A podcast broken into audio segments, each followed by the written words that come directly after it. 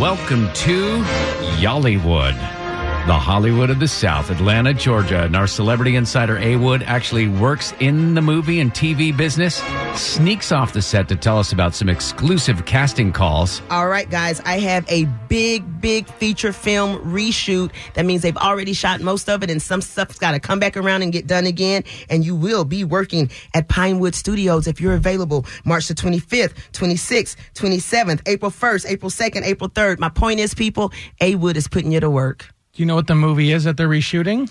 No, I'm not really sure, but I do know that you're going to be subbing for a character named Judy. Judy Dent? You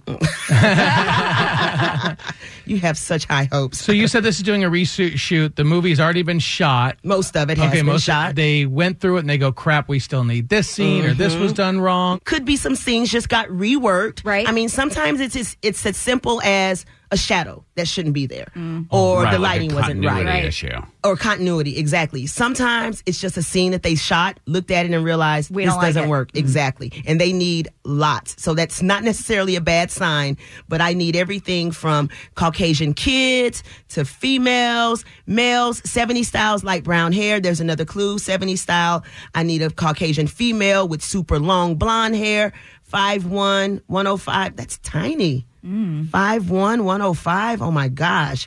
Um, I need a female that can play a bride. I need an older male with silver or white hair, age fifty-five and older. I mean, listen, the list goes on and on. All right. Well, if you want to get that full list, just go to the Tad and Drex page at B nine eight five dot com.